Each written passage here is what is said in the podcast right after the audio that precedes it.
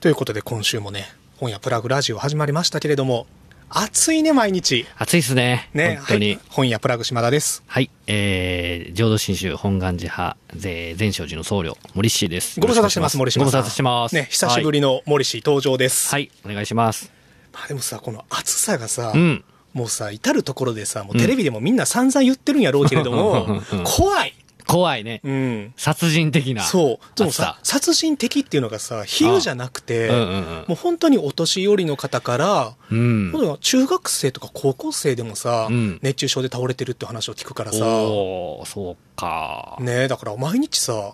ほんまに救急車の音がさ、日夜問わず、どっかしらでサイレン鳴ってるみたいなのが聞こえてくるからさ、うんあれでも半分以上はおそらく本当に熱中症とかやと思うからさ、そうやろうね。ねうんうん。だからさ、テレビとかでもさ、たまに普段あんまりテレビ見やんないけど、うん夕方なんかのタイミングで家帰った時にちょっと捨ててみたらさ、うんやっぱり熱中症に気をつけましょうみたいなことを散々言ってるわけよ。うんうんうんでもその後うにん、高校野球のニュースとか始まる と、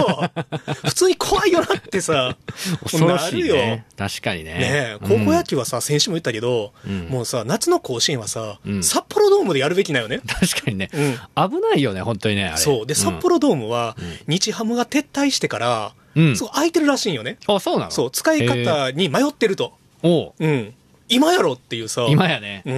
んっていうことを感じたりしつつ、皆お様ーいかがお過ごしでしょうかいといかう。がお過ごしでしょうか。ね、はい。本当にクーラーをかけて量を取ってほしい。うん。じゃあ本当にね、危ないんですよ。危ないんですよクーラーかけないとそうなんです危ないんですよう危ない危ない。うん。うちの親もう、んさすがにもう冷房かけてるからね。うん。ちょっと前まではさ、やっぱりうちの親も結構な高齢で昔の価値観があるから、うんその冷房なんてつけなくても扇風機で十分みたいな、あ、扇風機ね。そう、冷房かけたら負けぐらいの感覚がさ、うんうんうんうんあったんやけど、うんもうでもうちの親も言ってるよ、もう怖いから、さすがうん、夜は絶対かけるって。そっか。うん。うちの寺もう、んあの、67歳かなうん。の、えっと、お寺の境内の草木を手入れしてくれてるおじさんがいてるんですけど。危ないよそう。それも危ないし、うんあの、家クーラーないん やって。で、なんとか、なんちゅうんかな、あの、ちょっと冷たい風が出る扇風機はいはいとかを駆使して、うんあのあ、あの手この手で、この寝てるらしいんですけど、なるよね。でももしクーラー壊れたらどうしようとか、ちょっと恐怖やもん、いそこや、恐も怖、。恐怖。すぐに、多分来てくれへんやん、今やったらさ。うんうんうんうんってことでね、本当に皆さん気をつけていただきたいいや、ほんし、とほんと。いろんな手段でね、うんやっぱりさ、この、量を取るっていううん。中で、ちょっとね、あの、雑誌で、お本でも量を取れるんじゃないか。おというのでねさすさすが本屋。そうなんですよ。だから最近 さ、ちょっとね、本で量を取るということも提案したくてですいいよ。ですね。クーラーかかった部屋で。そう。で、はいここ最近、ここ最近というかね、あの、今我が家にある中で、うん一番涼しい本、今日持ってきました。どれどれ。えー、これは、2003年に出ましたね。リラックス。あ、リラックスそうね。懐かし2003い。年5月号。わあ、涼しい、ニュ表ー、紙ニ。ューウェーブス ニューウェーブス by 高橋本間特集。なんやけど、ちょっと見てこれ、あいいっ森す氏。かちょっとじゃあ、これ表紙がね、すごい涼しげな、ウェーブスだけに波、あ海の波ですね。いきなり波、えそして次のページも波、あ、波、波、波、あ、涼しい。すご くないこれ。めくってもめくっても波じゃないですか。そうなんですよあ、。すごいね、これ。 これ雑誌なんやけど。えちょっと待ってうん。だって、うん。まさかと思うけど、うん。お全部 波や。そう。一冊丸々波じゃないですか。これね、リラックスっていう雑誌なんですね。おうで、これ普通に、あの、コンビニとか書店で売られてたやつね。はいはいうんうんうんで、毎回いろん記憶がありなます特集してるよね、はいリラックスいろんな特うんうんう集。で、これは、特集はニューウェーブスなんやけど、うんもはやさ、特集とも歌ってなく て、あのね、開けて、すごいっすわ。当てて2ページ目から、ひたすら、ハワイの海の写真ハがワ、イなんだ。写真家のへ本間隆さんがー撮ったね。うんうんうんこうまあこれどれぐらいの期間かけて撮ってるのかなそれでもこう多分朝の波の様子から、うん徐々にこうね夕方の方に移っていくっていうすっごい綺麗。全てが打ち寄せる波の写真だけ、うんどのページを開いていやもこれすごいわちょっと衝撃受けた、うんそこには海が広がっていますっていう一冊なんやけどさもうこの企画自体が超かっこよくないかっこいい攻めてるね、うんめちゃくちゃ、何が攻めてるってさあの説明すらないよね 確かうん、は普通の雑誌ってさ文字がないそう、とんがったことをするにしてもさ、今月は、波の特集で、うん誰々さんが撮ったハワイのどこどこの海の写真をうん集めてみました。皆さん、これで涼しげなハワイの海を体感してくださいね、みたいなそうさで、すね。説明とか入りそうなもんや、うんうん。一切説 明もなく、もうページをめくるとそこにはただ海が広がっていいるやっていう。ー、そうクールですね。うん、でもこう波の写真見てるだけでちょっと風が泣いでるようないや、感じ本が当さに、本当に、すごくするじゃないですか。で、うん写真も全部超いいんよね。めっちゃかっこいい。うんうんうんいや、これいいっすね。そうストーリーとかも何もなく、うん本当にこう浜辺に座って波を見つめているっていうのを雑誌を通して体感できるっていう、ん。すごいっすわ。うん最初から最後まで波。これがさなんやろね写真集とかとしてあるんやったら分かるんやけど、うんうんうん雑誌ラックにこれが挟まれてて、パッと手に取ったらあ海が広がってるっていうこう本屋のラックから海への入り口というものが雑誌の中にあるっていうねいやー、これは、今見ても新鮮ですね。そうなんですよ2003年5月ですけど。これね、ちょっとね、手に入る人はね、うんもう買い。お、ちただなみに、うん。これは、どこで手に入るのこれはね、手に入らないです。あ、もう入らないね。。入らないいです。あー、まあだって2003年ですからね。そう、結構ね、うん古本屋さんとかでネットで出してるところもあるんやけど、うんそこそこいいお値段が。へえ。ついちゃってますねということは今この目の前にあるこれは売らないってことこれはね、ごめんなさい。これね、私が昔買 った私物で、まだちょっとね、手放すのには、売らんのかいあの、まだ、まだ執着がある。まだ執着がある執着がある自分の中で。まだちょっと煩悩がそう煩悩が。残ってますあかるね。もう一冊入ってきたら、ああね。うん、もうそれは、あの、お手頃な価格でお出しできればなといやで思うもんで確すけかにどこね。れは手放したくないですね。そうなんですよ。だから、まあ、雑誌がまだ勢いあった2003年やからうん、最後の時代ぐらいに、あ、そっかそっか。うんあね、こうしたとんがったことができたってあ、いすう。ごいね、これは。良いでしょ確かにいや、めっちゃかっこいい。まあ、表表紙からもかっこいいからねうん。ですねこういう遊びがまたね、雑誌であればいいなと思いつつ、いいですうね。ん本で量を取る。うねん、またはまあ、怖い本とかさ、怖いますね。怖い本ちょっと苦手なんでね、あんまりね紹介できないんですけれども、まああるかなということで、はいまあ今週もこんな感じでやっていきたいと思います。はい、お願いいたします。モリシー2回目、ありがとうございます。はありがとうございます。こちらこそ。一応、軽く自己紹介だけもう一度お願いしていいでしょうわか。かりました。えっ、と、浄土真宗本願寺派という宗派のお寺、えー和歌山市本町にある善勝寺に所属してます、僧侶の森島淳也と言います。えー通称森氏、森氏と呼ばれてます。お坊さんですね。はい、お願いいたします。お坊さんです。最近気づいたんやけどさ、はいわしずっとモリシーって呼んでたんやけど、うんモリシーっていう人もいるね。あ、あの、いっぱい、いろんなね、パターンがあるんですよね。あそうなんやはい。あのー、森氏、森氏がメインストリームで、はいはい。えー小中の同級生はね、抹茶っちゃって呼びます、 ね。いいね。はい。抹茶ちゃんどっから来てるんちなみにこれは、あの、森氏マッチが最初なんですよ。森氏マッチね。あマまあッよチくね、森氏マッチ。はいで、めんどくさいからマッチになるじゃないですか。はいはいで、誰かがリズム取り出して、マッチャッチャになったんですよ。あー。でもそのさ、名前にもさ、はい人の人生っていうのが現れてるよね。そうですね。うん今日はたまたま、あれ誰やったかな誰かのあの、歌人の人の短歌で、うんあの、友達の数だけうんあだ名が違うから、うんうんうん。あの、友達が、いろんな友達が集まって、あの、誕生日祝いをしてくれるときに、うんハッピーバースデートゥーユー歌うやん。うんハッピーバースデートゥーユー、ハッピーバースデーディア何々が、うん友達が、いろんな友達が集まったら、そこがずれると。おーうん。うん。人によって呼び方はいはいがはい微妙に違ったりするかうんら、うんうんっていうところに愛を感じるっていう のを、あの、本当はもっとすごい綺麗な短歌にされてるの なるほどを、どっかでチラッと目にして、うんうんあ、素敵やなと思った。うーん。あれか、あの、しえー老人ホームで死ぬほどモテたいの人やったかな。老人ホームで死ぬほどモテたい。あっていうねそれもか気になりますけど。素晴らしい歌手があるんです。あへーの、本屋プラグラージオでも過去に一度紹介させていただいたかうんうら。んうんうん。そうそう。っていうので今ね、そのあだ名の話で。ちなみに、島ちゃん思いは出したりしましたはい他にあるの、呼び呼ばれ方は。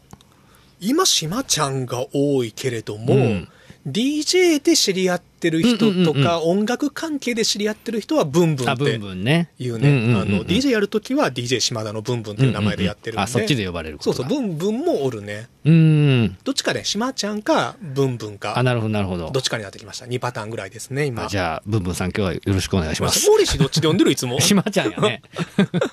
あえてブンブンさんで行こうかなと思いますつい。ちゃんのね、島田のブンブンっていう民謡があるの。あ、へえ、そうなんだ。そう。誰が呼んだか島田のブンブン、ああ、今夜もいいか気っこいい分ってねい。う。あそうそう、ちゃんと島田のブ文ンブンなんよあそうもまさにそうやん。そうそうだからそこから撮ってるんあですそね。れは、そうクールですね。はい、ということ で。あ、そうやでも、まあ、はいモリシーあは、はまあ、お坊さんですけれどうんうんも、はいはいまあ、あの、お坊さんと檀家でもちろん知り合ったのではなくて、基本的には、まあ、飲み友達でね、そうですねいつも仲良くさせていただいてます。そうでございます。そう、じゃあ、和歌山情報入れとこうお。和歌山飲食店情報。はいこの間、モリシーに連れてってもらった店、最高やった。よかったです。ははいい。はい。ちょっとなんてお店言ったってえっ、とですね、日本酒前畑さんっていう名前の、えー缶酒、熱いお酒ね、うん缶酒の専門店なんですよ。そう、えっ、とね、はい本屋プラグから、本当にすぐ近く、うん歩いて10分ぐらい。そうですね。えっと、あれかな、言っていいのかな。えっ、と、カニ道楽さんの、うんえー向かいにありでます。すね。はすごいな、こじんまりとされた。うんうんうんなかなかちょっとね、知らなから知らなかったら目につかない。そう、そうですね。カウンターだけのおうん店で。で、看板もそんなに出てないしね、うん外に。うん。なので、一元はすごく入りにくいんやすけれんごどい入りにもく、いと思います。はい。でも、別に一元さん入って全然、全然 OK です。オラな店ですよね。はい。はい予約はしていった方がいいとは思うんですけども。うんなんでね、あの、この夏、もし夏休み等々でね、本屋プラグ来ていただくことがあって、和歌山でうん、どっか飲んで帰りたいなとかね、泊まった時にどっかいい店ないかなっていう時に、結構今、上位におすすめしたい店。ね前畑。よかったでしょよかっちょたっ。と語ってもいいですかどうぞ。あのーというのも私最近その缶酒あったかいお酒にハマってるんですけども、その夏、夏やのに。夏やのにね夏やのに。でそもそも熱燗ってこうなんか悪酔いするイメージが僕はあったんですけど、全然その熱燗とはイメージが違うくて、うんあれなぜ悪酔いするかっていうとアルコールを添加してるまあ要は添加物入った日本酒、まあや安いねうん。を提供してるところが多いんですけどそのお店はちゃんと純米酒米だけの添加物なしの、えーしかも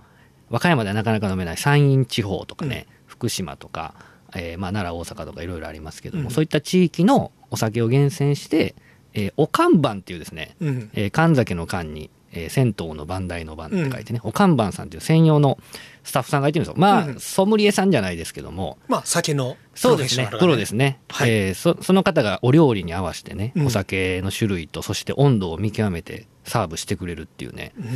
で、この神酒がですね、この温泉に入ってるようなね、この心地よさと。なんとなくわかるえね、ーその感じね。そうで、あったかいお酒ってね、酔い回るの早いんだけど、うんうん。まあ、酔い切らずに、えー温泉に入ってる感じのテンションが続いて、家に帰る頃にはいい感じにお酒が抜けてるっていうね、はいはい。あの、次の日に響きにくい大人のうん。飲み方だなと思いましまあ、たし。かも何がいいかってさ、うんあの、まあ、お酒っていろんな種類あるじゃないですか、うんうんうんもちろん。でさ、我々は酒素人やからさ、選べやんだよね。そうの山陰のさ、このブランドがいいとか言われてもさ、わ、からんやん。っわからん。ていう時に、うんこれでモリシーと言ってさ、うんもう、フルお任せやったやん。フルお任せですね。いつもそうです。はい。そう、あの、まあ、料理も頼むんですけれども、一応もうお酒はお任せって言ってたら、うんこっちな、お刺身とかね、いろんな料理あるんですよ。で、うん全部美味しいよね、これ。うん。美味しい。刺身めちゃくちゃ美め味ちしゃか 美っ味したかったし、ね。うん。あの、鶏肉も、あ、うん。あの、泡地鶏の、うん泡踊り、まあ地泡鶏。泡踊りの。はうい、んそうですね。地鶏の鳥やのに、鳥の一夜干しみたいなのを、一夜干ししたやつを焼いてくれてて、まあそれもめちゃくちゃ美味しかったんやけど、料理に合うお酒っていうのを、うん一皿一皿ね、マリアージュのものそうをですね。マリアージュですね。選んでっでくれるっていう。しかも、初めから終わりまで、まあ結構この間さ、モリシーといろんなお酒飲んだけめっどちゃ、飲ん だね。でもそれがさ、あの、ストーリーが出来上がっそてう、たよスね。トーリーがね。出してくれる順番にねそうなんですようん。そう、話になったのが、こう、DJ みたいやねっていううんうねん。その、お看板さんが。はいはうい。ん最初はこう、ちょっと低アルコールの飲みやすいのから始まっうんて、4曲目ぐらい4曲目ぐらいにガツンガツンガとツしたやンつとがねね。、キャラクターの恋のうん。サビ強めのやつをいただいて、であとはまあちょっと個性的な方へ流れたりとか、まあ BPM 合わせなそうがらそうねです。ねそんまなあこ感のじこのっちこちらの食べ食べて飲み手との BPM ねもそうそうそ合うわせなが ら、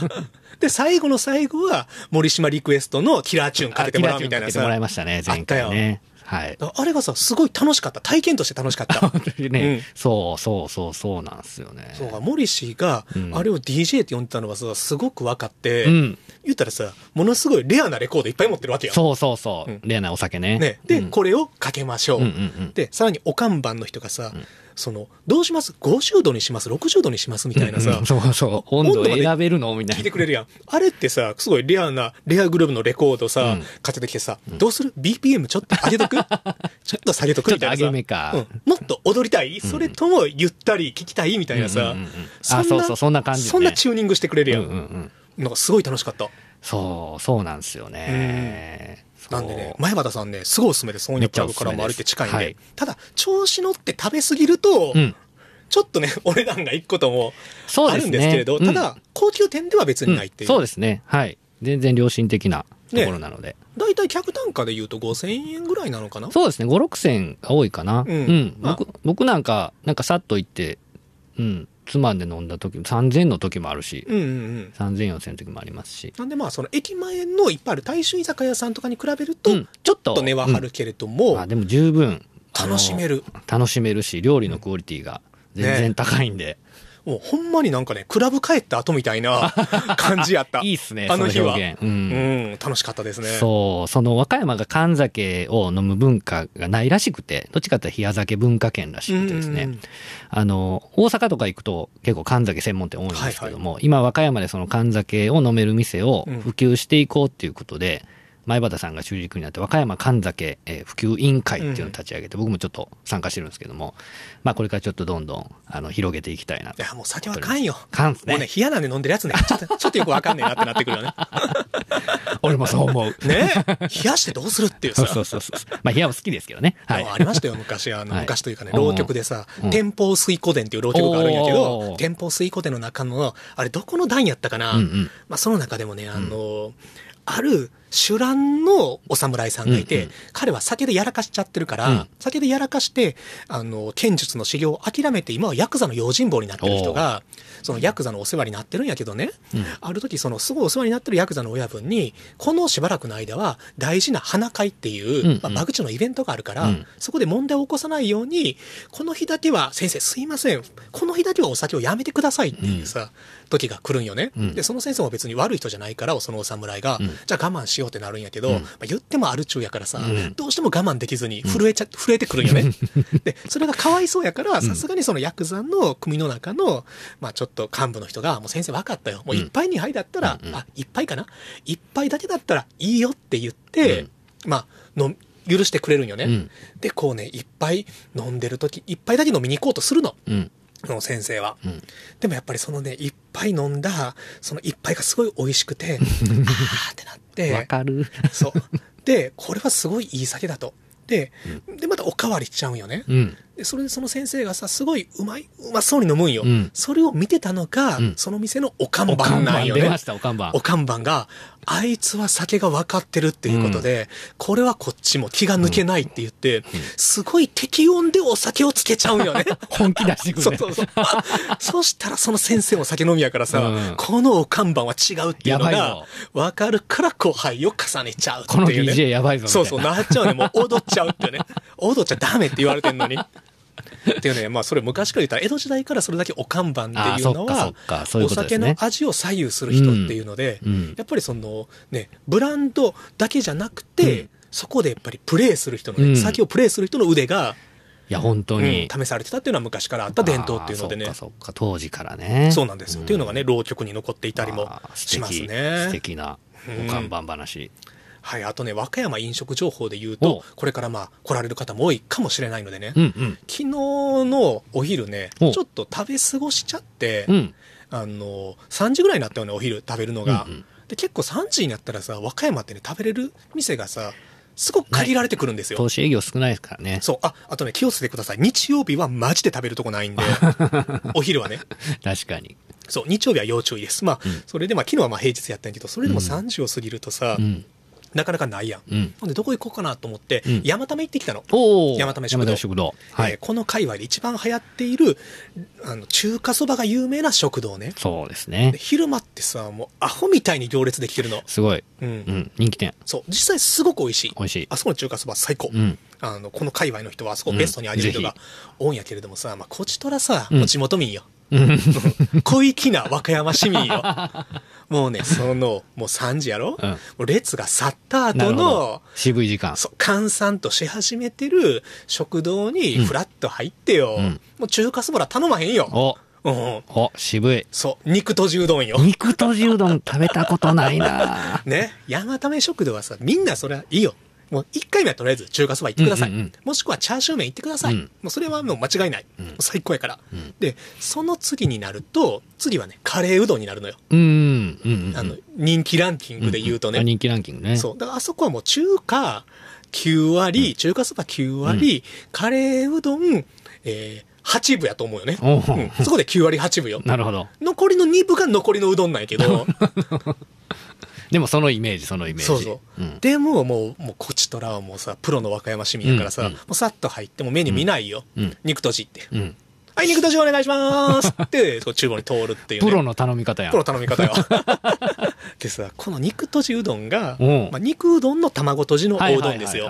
何がいいかってさ、うんその中華そばとかカレーうどんみたいに別にめちゃくちゃ珍しかったりめちゃくちゃうまいわけじゃないんよね。うんなんやったら、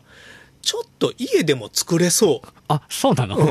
そんな感じないうそんなにうどんとかを、最近さ、いろんな美味しいうどん屋さん増えてる中あで、まあまあね町の食堂のうどんやからさ、うんうん別に麺にこだわってるわけでもない。うんうんうんうんでも、家よりはちょっとうまいかなっていう、うんうん本当にちょうどいい感じだよね。うんびっくりするぐらい、うわ、めっちゃうまい、また来ようとかじゃなくて、近くにあってちょっと小腹が空いた夕方にあるとありがたいなみたいなさ、うんうんうんこの普通の店のありがたさっていうのを味わえるのがさ、あーこれはちょっとね、地元の特権なんじゃないかなっていう。渋いなあうんまあ、いろんな地域にあると思うよね、そういううどん屋さんが。まあまあねそうんうそうそう。だからさ、あえて別に、わざわざ和歌山まで来て山め食堂に行って、肉としうどんを頼む必要性はないやん。ぜひ最初のはね中華 そばそをうそう。食 べでて、それは、その肉とじうどんが美味しそうだと思ってくれた人がいるのであれば、うんあの、ツイッターとかにあげたからさ、うんうんツイッター、旧ツイッター、な、なう X やけどね。ああそっかそっか変わったもんねうん、まあ、ツイッターって呼ぶけど、うんの人は、あの、山ための肉とじうどんを食べに行くんじゃなくて、うんおそらくお近くのうんうどん屋さんにね、こうしたちょうどいいメニューがね、そう食食堂堂のね食堂のにね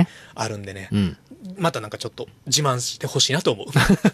いろんな地域のいねろんな地域のね、うんあの、This is 最高にちょうどいい普段使いああねうどんみたいなさ、うんうん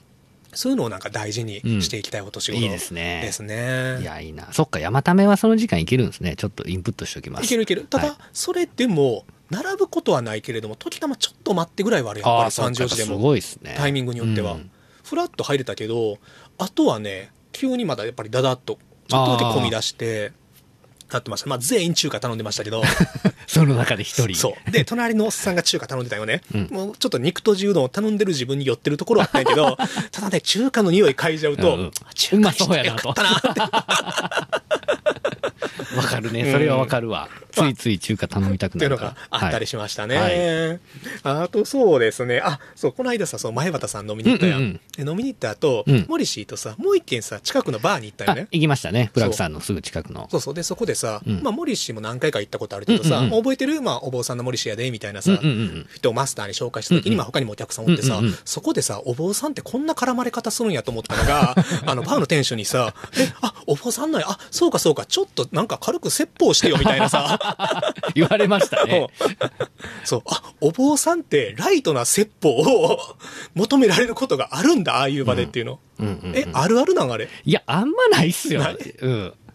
でもまあだまあでも出てきましたけどね じゃあじゃあ一つみたいななんか2、3分の説法してたね。そうですね一口法話みたいななんかわしごめん、あんまり興味なかったから、うんちょっとあの違う方向向いて別のお客さんと話してたけども、うんうんうんうあん、やってるやってるって思った。なかなか無茶ぶりしてくるなとは思いましたけどもでもなんかそれを見て、あ、お坊さんなん やって、あ改めて思ったよ。一応やらせていただいております、ねはいでもあるよ、たまに。あの、本屋ですって紹介されたら、あうんうんうんなんか面白い本紹介してよ。ああねあそれありそうやね、ある。で、うん結構紹介したら、んあ、えそれめっちゃ面白そう。ちょっと待って。あ、はい、今アマゾンで買ったって言われるときに、こ う、それはちょっ とね思うねわかるんやで、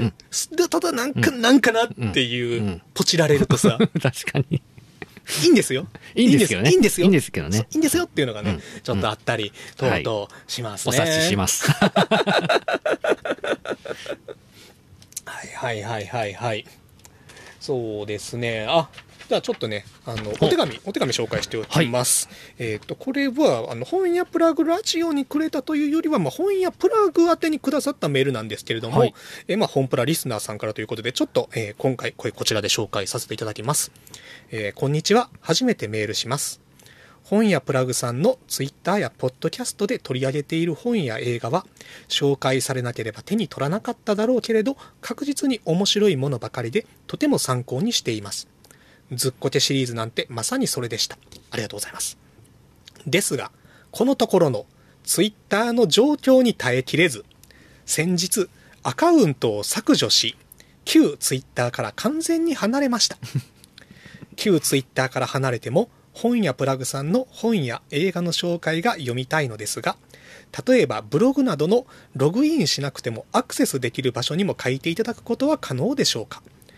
ポッドキャストでも本や映画を紹介されていますが作品の数が旧ツイッターより圧倒的に少ないので移転準備中のお忙しい時期に面倒なお問い合わせですみませんご一行いただければ幸いです暑い日が続きますがお体にご自愛くださいということで、はいまあちょっと本名で送ってくださってるので、はいまあ、お名前は割愛させていただきますけれども、いはい。やでも悠々しき事態ですよはい。このねやっぱりツイッターね、うんみんなもうやりたくなくなってる気持ちもすごくわかるしああ、そうなんだ。モリシーはあんまりツイッターやってないよねそうですね。自分でやってる音楽イベントのツイッター、ううんん、ぐらいですね。まあ、あの番宣用の、そうですね。番宣用ですね。ね、どっちかっていうとモリシー完全にインスタそうですね。うんはいス。トーリー毎日上げてるもんね、ほぼ。そうですね。でも、あの、飲み歩きまくってるのを上げてたら、お母さんにお怒られたんで、ちょっと最近は控えてるんですけど師匠じゃなくて、あ の、お寺じゃなく て、お母さんおおかん。お母さんはね、心配するよ、やっぱり。 体、体大丈夫かそうなですとね。かあ。あんま、普段そんな言わない人なんで、うんあ、それ言われたということは、あ、マジで心配してんだなと思って、ちょっと。な何よはいり、お母さんはインスタでモーリーシーのストーリーを見てるのね。はい。あの、うちの父親も見ており ます。はい。筒抜け坊主です。それはちょっとね、あの、いろいろ、あの、配慮が必要ですね。そううですかね。全部さらけ出してるんで、はい。んまあでもそうなんですよね。やっぱり、ポッドキャストでも毎週本は紹介してるけれども、ツイッターで結構やっぱり1日何冊とか何本とかを紹介してるかうら、ん。ただでもやっぱりこのねブログってなるとちょっとやっぱ気合がいるんよね、うん毎日書こうと思うとさ、その辺ツイッターってやっぱりすごい書きやすいツールではうん。あるのよね、うんあの思ったとかちょっと面白いと思った写真撮ってパーッと面白いって書いたらさ、うんいけるからさ、うん。ででもこれはじゃあどうすべきかというと、うんもうこれ一つなんよ、うん。ブログを書かせるモチベーションをくれって いう、でそのモチベーションは何かというと、うんもうこれよねうん、なるほど。うん今、はい。ジェスチャーでジェスチャーでね伝えていただけますうか、ん、一応、まあ、あのーモザイクかけとくけれど も、まあ、あれよ。そうですね。手で輪っかを作っておりますまあね、。お足というやつよね。はいでそうですねもちろんこれは、あの、紹介してやる、あげるから、あの、お足をくださいって言うんじゃなくて、このリスナーさんとかね、うんツイッター見てくださってる方とか、もっと読みたいよって言ってくださってる方、これ誰が払うかっていうと、うんこれね、出版社とメディア。ああ、うん誰か、うんあの大手うん出版社、ちっちゃい出版社でもいいですよ。うんなんやったら、あの、あとテレビ和歌山とか、和歌山放送、ラジオでもいいですよ。具体的ですね。そう。はい。 くれ はい番組と枠と、あの、連載メディアをくださいあっていうね。そうね。確かにその枠があれば。そうそう。そんしたら毎日書くからさ、ね、えーどうですかえーまあさ、どことは言わんけれども さ、三島社さんとか枠余ってないですかいいですね。見しましょう。ねいいですね。いや、まあ、っていうのはまあ半分冗談半分本気で、ただやっぱりちょっとツイッター等々がひょっとしたら限界が来てるのかもしれないので、うん本当にまあ、これはちょっとね、考えてみたいと思います。ねえでも、プラグさんといえば、ツイッターが。そうなんですよ。よ、もうツイッターのフォロワー数が多いということだけで、口八丁手八丁でなんとか今生き抜いてきてるからさ、そっか。えーでもみんな離脱してるんですか離脱してるやっぱりちょと全然状況分かってないんですけど。やっぱりちょっとなんていうかな、あの自由な空間じゃなくなってきてるなみたいなあさ、あ、あそうなんですね。うんえーとはやっぱりその場がよどんでるみたいなさ、ねなるほど、うんそれはまあ感じますね。全然そんなハッピーじゃねえぞっていうところもあるやろうから、うん。そうそう、はい、あの、おえーメールありがとうございました。これは、うんはい、あのぜひとも前向きにうん。検討させていただきまうす。んあちなみに僕はお母さんに怒られたんで、うん、あの、インスタのスレッズはいはかい。な、を始めて、おお、鍵垢 で、そっちで、誰が見てるのそれは。お友達。あーえ、そんなスレッズ、スレッズってみんなやってるの今。スレッズね、ちょっと人口増えてきてますね。和歌山でも我々の身のあ回りでも、いてます、いてます。あそうなまあ、んや、ほぼほぼツイッターみたいな感じで気軽に投稿できるんですけど、うんまあ、要は、まあ、自分の周りやからかもしれないですけど、全然荒れてないんで、ああーはいはいはい、うん。まあ、一個の、まあ、でもログインはしないといけないんでね、うんあれですけども。まあそれもちょっとまたね、うんうん考えてみたいと思うな教えてよそれはそれはあ、ぜひぜひ。はい。ねはいまあ、なんで、今日はちょっとね、なるべくまたこの、ね、本紹介っていうのもね、いつもより数を増やしてうんやっていきたいなと。はいでも今日はそんなに、今日はそんなに準備したら来週 からな。でもいっぱい紹介しすぎると聞いてる方も疲れるからさ。まあまあまあね。難しい塩梅ではありますよね。うんあとはそうですね、これちょっとモリシーにも関係してくるかもしれないんですけれども、これもね、本プラリスナーさんから、はい。あーこの映画がすごい面白いから見てくれって言われて、おお、うんはい。リスナーさんからね。リスナーさんからの、あの、見てくださいリクエスト。はい見てくださいじゃない、お前見とけよっていう。 見ろよと見ろよと。はいはいお前これぐらい見とけよっていうので、 今ね、やってる、バチカンのエクソシストっていう、おお。ご存知ですかいや、わかんないっす、全然。あのね、そんなにもともと大規模な公開をされてる映画じゃないんやけど、うんこれやっぱりね、面白いっていうことで、うん口コミですごい流行りだして、へあの東京の方とかやったら結構ね、満席が続いてたえ。りす、ごいっすね。そう。で、これ僕日曜日にうん、パークスシネマ、ナンバーのあ、、はいはい和。歌山ではやってなくて、うんパークスシネマで見てきたんですよ。うん結構お客さん、あ入ってましたねそうへ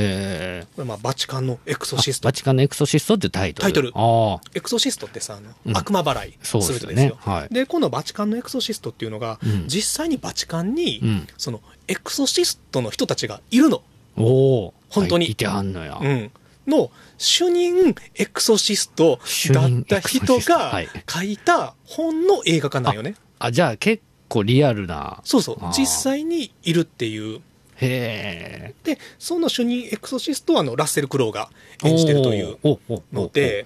でね、これがまあ言うたら悪魔払い映画でおさー、うん。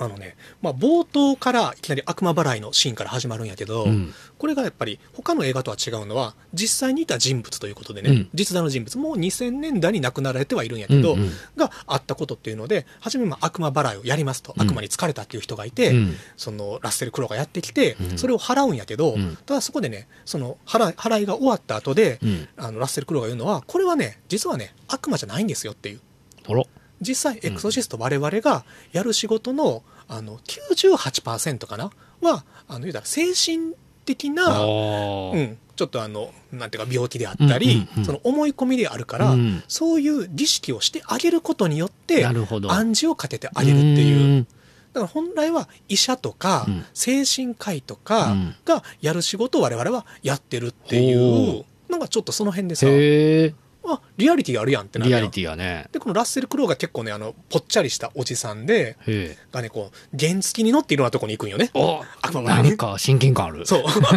あそうほそうほんまやほんまや日本の。おお坊さんといえばね、うんそうですね。そう、あの、でかい体でちっちゃいベスパに乗 って、とかブンブンって行きながら、うん。そのまあ、悪魔払いエクソシストの仕事をしていくんやけど、まあ、うん本じ自分自身もラッセル・クロウは、俺はすごいエクソシストだって言うんじゃなくて、うんうん俺は法律家であり、うん記者であり、うんジャーナリストであり、そういう人間だっていうような説明をするんよね。へえ。っていうのでさ、うんあ、すごい面白いやんっていうさ、うん面白ちいょっとリアルやなっていうね、うんうんこの辺からすごいワクワクしだすんやけど、うんうんもうね、いざ蓋を開けてみれば、今までのその98%はそれで2%がなんやっていう中で、あのね、どっちかっていうと主題は、その2%がマジでやばいみたいな話で、 マジモンの方ですね そ。うマジモンの2%のそれも気になる話なるんやけど、もうね、でもほんこれ本当にね、なんやろね、なんでもありのはちゃめちゃお化け屋敷映画になってくんやんか。マジで そんな展開なんですそかう、リアリティもクソもねえっていう。ああの、えー呪われた修道院があって、そこを、あの、買ってしまった家族がうんうん悪魔に取り憑かれて、 で、もうそのポルターガイスト現象もガンガン起きるし、その家族の子供は完全に悪魔に疲れてるーし、へうん。で、その悪魔はエクソシストと対決したいみたい な、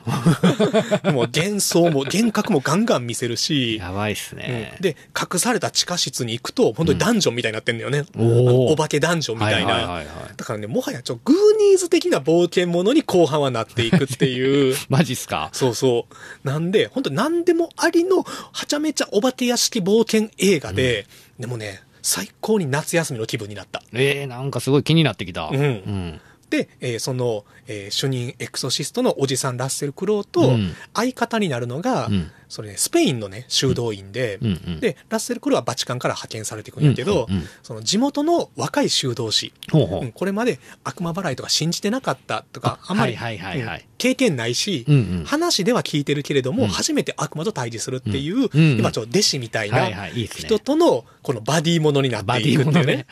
面白そそう。っていうのがあってね、これね、すごい面白かったう。んでね、えーぜひぜひ、あの、お時間ある方、行かれてみてはどうですか、北子さん面白かったですよ。いやー見てみたい、ちょっと気ねになりました。うんモリシーもさ、うんお祓いとかできるん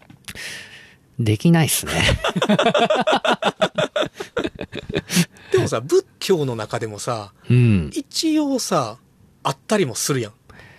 あの、ちょっと宗派のこともあって、僕、浄土真宗って言うんですけど、浄土真宗はそのお祓いとか一切ないんですよね。昔さ、オカルトブーム全盛期うん。に、織田無道さんとかいたやん。ああ、織田無道さんでね。、織田無道さんお祓いしてたやん。うんテレビでね、うんで、あの人もね、確かね、原付きで行ってたのよ。あそうなんや。そう、だからバチカンのエクソシストを見て、うん織田無道を思い出したっていうのもいた し、その感覚はね、当たるずしも遠からずやと思う。やっぱあの機動力重視なんで。そうそうやし、あの、あの当時の、あの、オカルトブームやって、ワイドショーが湧いてた時のノリもちょっとだけああ、あるってエッいセうンねス。としてね。そうそうそう。っうんうんうんていうはちゃめちゃ感もありの。おー、いいっすね。面白そまあでも、モルシュもやっぱりちょっと見てみたらさ、うんお笑い勉強しようかなってさ、 なるか も。なるやもしれない。う。かもしれんね。なるやもしれないんでねあのわかんないけど。そう そう。あの、おすすめです。はいあともう一個ね、ごめん。あの、はい長いけども、映画も、映画でもう一個おすすめ。でね、うんうんこれ、えっ、と、今日は水曜日に録音してるんですけれども、えっと、これが配信されてる時はおそらく木曜日の夜です。うんえー8月の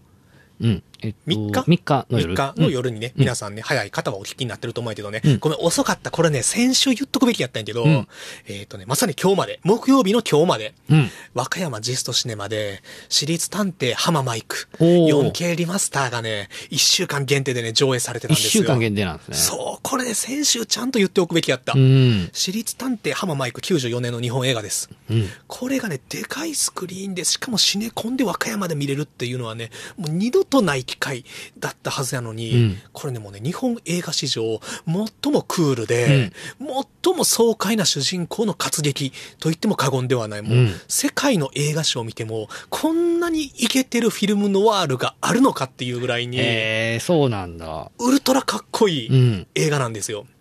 で、94年ってどんな時代かというと、うんまあ、95年には恋する惑星がね、うん日本で公開されて大ヒットして、いわばミニシアターブーム、おインデー。ィーズ映画のブームが起きた時代なんよねあ、。その時代だ。そうだ、レオンとかが流行ったり、ああ。うん。うんアメリとかはおそらくもう少し後になるんやけど、うんうんまあ、ニューシネマパラダイスがあったりとかあ、ムトゥー踊るマハラジャとか、うんうんうんこれまでみんなが見てなかった国の映画とか、うんちっちゃい本当にインディーズ制作の映画とかが注目されだした時代の94年にうん公開されて、うんこの年単館系の邦画で一番ヒットしたのがこの私立探偵浜マイクのおー第一作、えー我が人生最悪の時かな。ー。う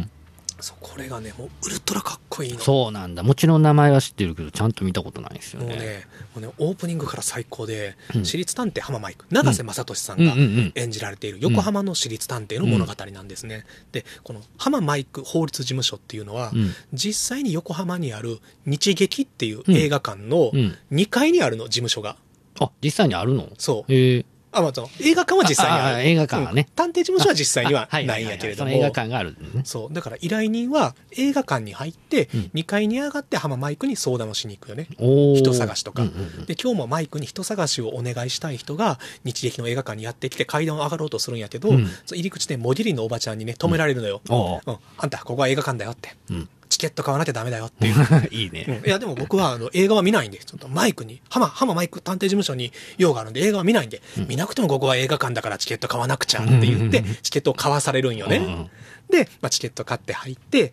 で、今日マイクに、今この人を探してますっていう相談をして、で、帰っていくと、うんで、帰って映画館から出ようとすると、またおばさんに呼び止められて、あんた、映画見てかないの って。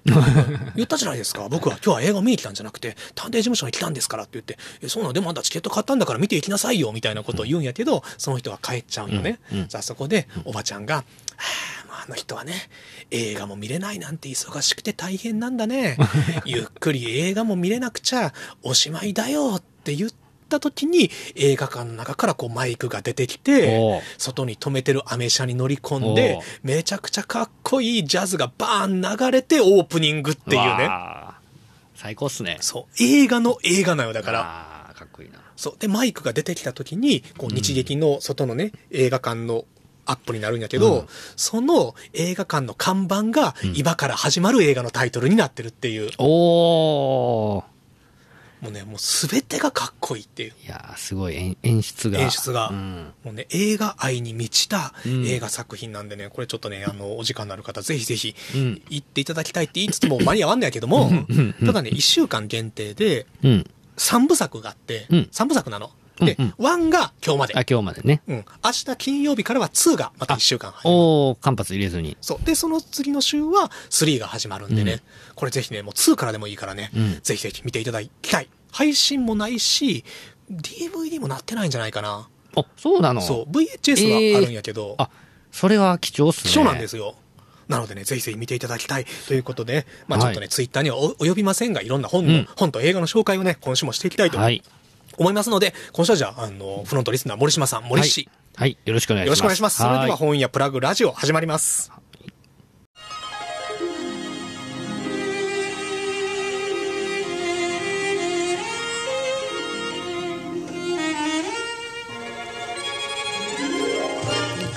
はい、ということで改めまして、こんにちは、こんばんは。和歌山県和歌山市にある本屋プラグ店内からお届けしております。本に関する話題や本を入り口に様々なカルチャーを紹介するポッドキャスト番組、えー本屋プラグラジオ。パーソナリティは私、本屋プラグ島田と、はい。浄土真宗本願寺派全勝寺僧侶の森氏です。よろしくお願いよいたします。ろしくお願いします。はい。ということで、本日は8月3日の木曜日、はい。 8月に入りましたね。いよいよ夏真っ盛りという、いこの時期。はい。来ました。ね、フジロックもね、終わったしね。お、おそっかそっかそっか。そう、はいはいまあ今年はさフジロックがさ、うんソフトバンクがあのスポンサーから降りたということで、配信がなくなったよねそうみたいね。そう、んあれはやっぱりソフトバンクがスポンサーとして配信設備というか電波をねやってたみたいであ、そっかそっか。そうだからさあんまりフジロック感ないやん、わかる。去年までめっちゃ見てたもんうねん。めっちゃ見てた。ねひたすら見てたしさ、うん今年でもやっぱりさ A ちゃん出てたやん出てたうね。ん、うん A ちゃんはねとこところどころさツイッターとかにさ、うん。動画が上がってたりするのをうさ、んさんの散発的に見たりするんやけど、かっこいいなとね。あ、俺ちゃんと動画では見てないわ。おうーん。でさ、で A ちゃんだってもう今さ、うん 74? あ、そうですか。う。うんうんうんんでも、ブンブンマイク振り回しててさ、うんでさ、これですよ。えー、矢沢永吉激論集、激論集。成り上がり。出ました。ねえもうこれはもう A ちゃんファンのバイブルなんやろうけ どこれでなんか成り上がりをね店にあったから、うんちょっとね開いてみればね、うん。えーこれ成り上がりからの引用ですねはい。俺今も言われてる矢沢はステージに上がる前に酒飲んでるって嬉しいね飲んでもいないのに顔つきが変わって波じゃないってステージをやってるんだ俺のステージ息が切れないあれが俺の運動であり訓練になってるんだなやればやるほど体力がついてくるよ歌を歌うってどんなに苦しいかわかるあのキーの高さで「うわお!」ってシャウトするんだ1時間半だよ体重増えてる暇なんかないねいくらビール飲んでも腹も出ないよ俺は今28で体力には自信がある負けないよそこら辺のやつらには太刀打ちできないだろうな怪我するよきっとっていうのをこれ28の時に言っててさおこっから50年後もーね。まだ同じことをやってるっていういや、やっぱ現役っていうのはすごいですね。すごいなとかさ、思ったりもしつつ、うんまあフジロックは終わりましたよ、うん。フェスのシーズンに入りつつ、まあ、うんいろんなフェスがこれからもあるんでしょうけれども、そうだねまあ、これからさ、うん今の時期からですよ、はい8月入りました、はい。モリッシーのフェスも始まるんじゃないですかそうですね。お盆フェスティバ ルが。言っちゃった。 ねはい。お盆っていう、はいもう1年を通して、はい仏教界最大のフェスがまあそうですよね。始まろうとしております、はい。11連勤です。おっとなので今日は、まあ、特集として、はい。お盆お盆。お盆。お盆お盆。お盆についてねはい。ちょっとモリシーに話を聞きたいなはい。と思います、はい。よろしくお願いしまっすて。いうのもさ、はい去うんうん年その話をちらっとさ、うんお盆の話をさ、うんモーリシに聞いてさ、うん面白いなと思って、ほうほうこれはちょっとぜひ来年は本プラで、 おなるおほ盆ど特集したいなっていあうの去年の話覚えてくれてたんそうだ。一年温めてたあ、ちゃん企画と。あってさ、うんまあ、もちろん皆さんね、お盆といえば、はいお家にお坊さんが来られる方も多いと思います。そうですね。うちも来ます。8月の中うんうん頃お宅に。参りでね。はい決まってますはい。はい森島さんももちろん。そうですね。うちのお寺ちょっと特殊で、うんいわゆるん昔からの檀家さん、うんえーのお宅参りと、うんまあ檀家さんっていうわけじゃないんですけど、んその他でご縁ある人と、うんまあ大きく分けて2つあって、で元々の檀家さんのところに住職、もう一人住職がいてるんですよね、お坊さん2人で。が、お宅参りをするっていう感じですね。森はい島さんもお宅参りも。僕はね、どっちかっていうと本堂で待ち構えて、おお。来られる人に対してのご奉仕をするっていう。それは、あの、念仏も唱えてもちろん。あ、そうですおね。経を唱えて。はい、そうですね。はちい。なみに、このフェスの期間ですよ。はいお盆の間。はい森島さんは一日何ステージこなすんですか僕はね、5セットやりますね。おっ と。入れ替わり立ち替わりの。そうですね。お腹なんか出てる暇ないですね。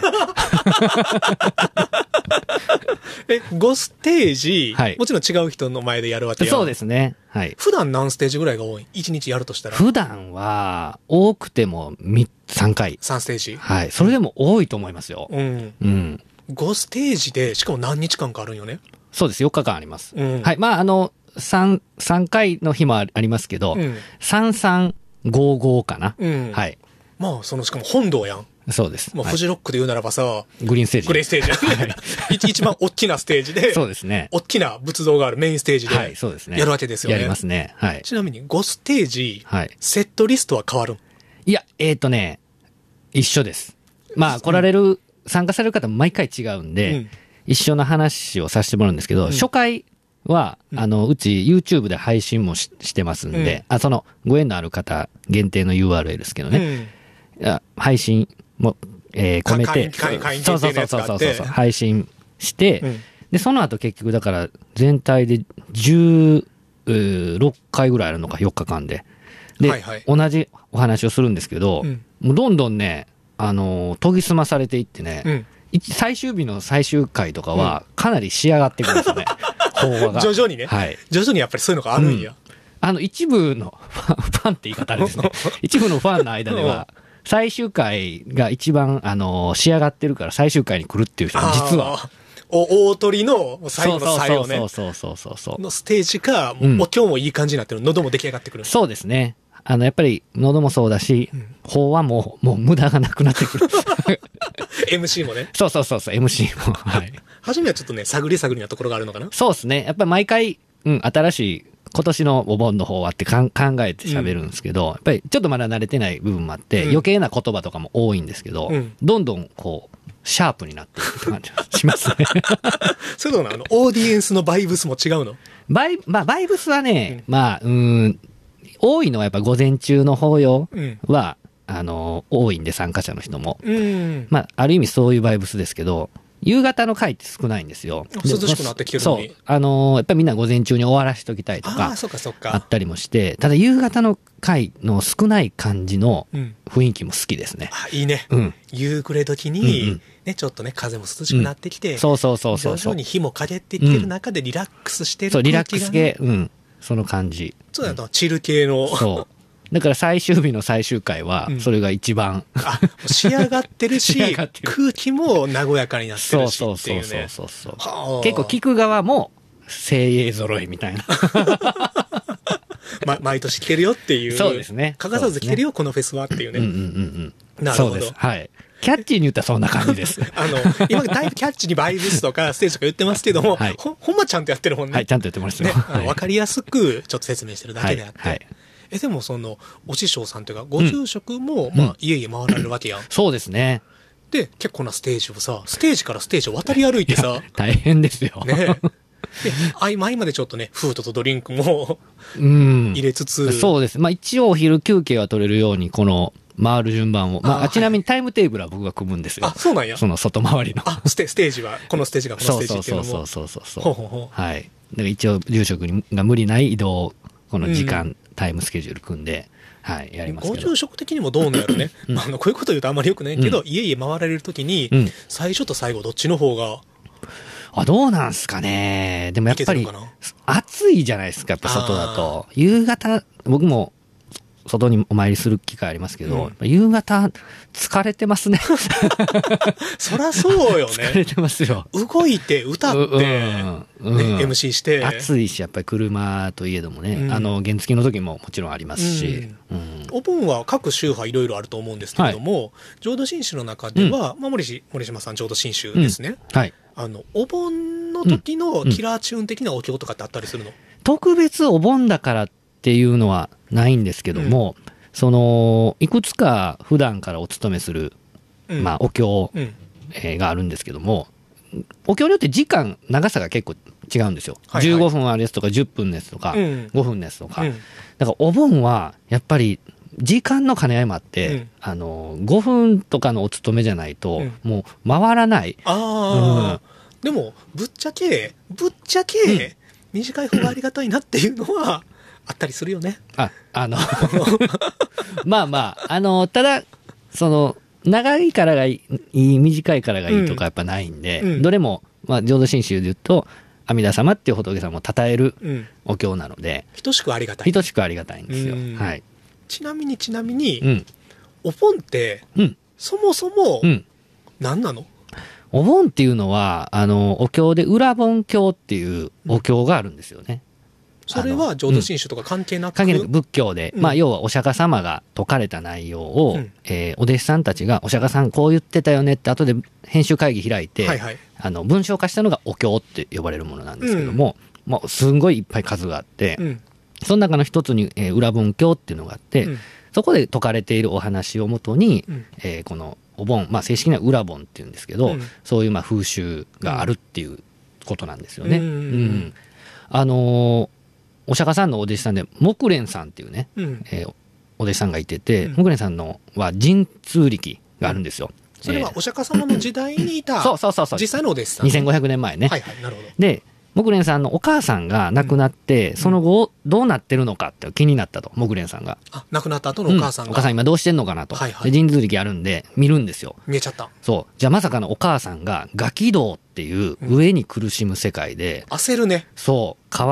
もうもう植えてるんですよ皮だけのもう痩せ細った姿でそうだっていては今って今うちの母親がちゃんと冷房つけてるかどうか心配してるレベルやのそうそに、うはいもうさ冷房ついてない部屋とかのレベルじゃないところにいるっていうことね、そううんで木蓮さんえーってなってなるよねでまあ神通力もあるし、うんお母さんにご飯をお供えしたんですよ、うんでガキ道の方ってうんご飯食べようと思っても、うん一瞬でね燃え尽きて灰になるんですよねその食べ物ご飯ご飯がそううんいつまでたっても満たされない上の世界なんでやだねでこれどうしたらいいんでしょうお釈迦様って聞いたら、お釈迦様があのー雨季雨のね期間の間に安護って、えっと安心の安に、えっと居住地の京ですけども、うんうん安護っていうまあ修行期間があるんですけどその最終日に修行しているお坊さんたちに、うんえーみんなに供養をしなさいと。うんじゃあそのお母さんも救われるし、うんまあ細かく言うと7世代前までの、うんえーえー父母父母も救われていくからっつって、うんその通りにしたら木蓮さんのお母さんも救われたあみんなでみんなで歌歌ったらというかみんなで、まあそうですねみあのそうですね供養をちゃんとしたらっていう、うん、We are the world みたいな感じで、そ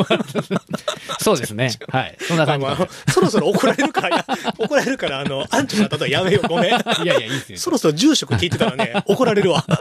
まあそんなそれがまあそういうことが説かれてるのがなそるほのど裏本教っていうのがあってそれをもとに、えーのーまあ日本のこの、えー旧暦でいう7月15日なんですけども、まあ今だと8月15日ね新暦だと、その期間に、えーまあご先祖様、えー供養していこうねっていうのがうんうんあそれがじゃあもともとインドでやってたアンゴっていう修行の時期が今っていうことなんかなえーっとねどうなるちょっとその辺ごめんなさいちょっとうんちょっとわかんないんですけども、はい。ままああ、そういうお経に説かれてる内容が日本で定着しなてるほ、ど、はい。本本来は亡くなった人がうん困ってたらそれを助けてあげようっていうそうとですね。うこんろから始まってうんるという、ねで、このお盆の期間に、まあ、ご先祖様たちが帰ってくるんですよっていう、うんまあ、そそれどこから来てるのかちょっと僕も勉強不足でわからないんですけども、うんまあ、あるんで、まあ、先祖供養っていうのが、こう、定着したと。うんこれがまあ、日本におけるお盆なるほど、の起源らしいです。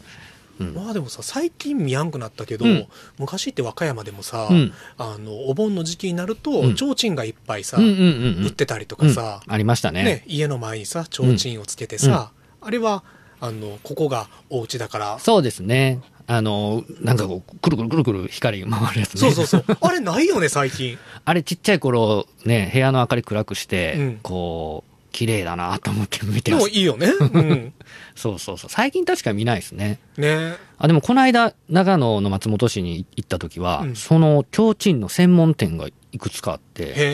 え。もしかしたらあの地域は結構そういうのまだが根強く色濃く残ってるのかもしれないですけどね。うん、ああでもうちの近くにも提灯屋さんがあるから、本当。ひょっとすると昔というかね、うんうん一世代前まではそうした提灯需要も満たされていたうんのかもうんうんしれやんね、うんうん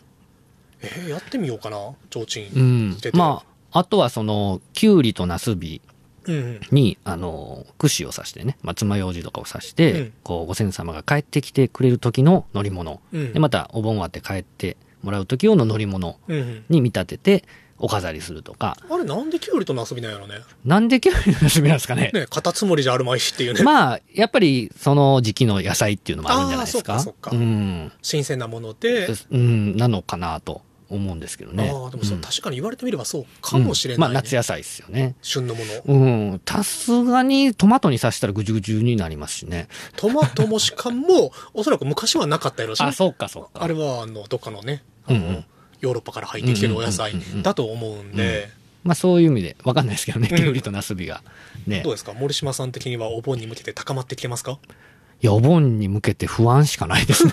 倒れないかなって。集なってるからね毎年ね、そうです ね。で、うちのお寺の場合は、もう8月5日、今週土曜日ぐらいから、うんあの、もうお参りが始まるんですよ。はあ、うん、ちょっと早い段階ですけど、うんお宅参りが始まって、だから終わる15日、16日あたりまで10日間ぐらいずーっあと、続くんやもうはい宅参りは、はい、休みなしなので、おお、はい、さすがにこの時期は私も住職も、おおはい、もうなんか酔っ払ってる場合じゃねえねそうです ね、もうう目ん、障りだって言われてる場合じゃないよね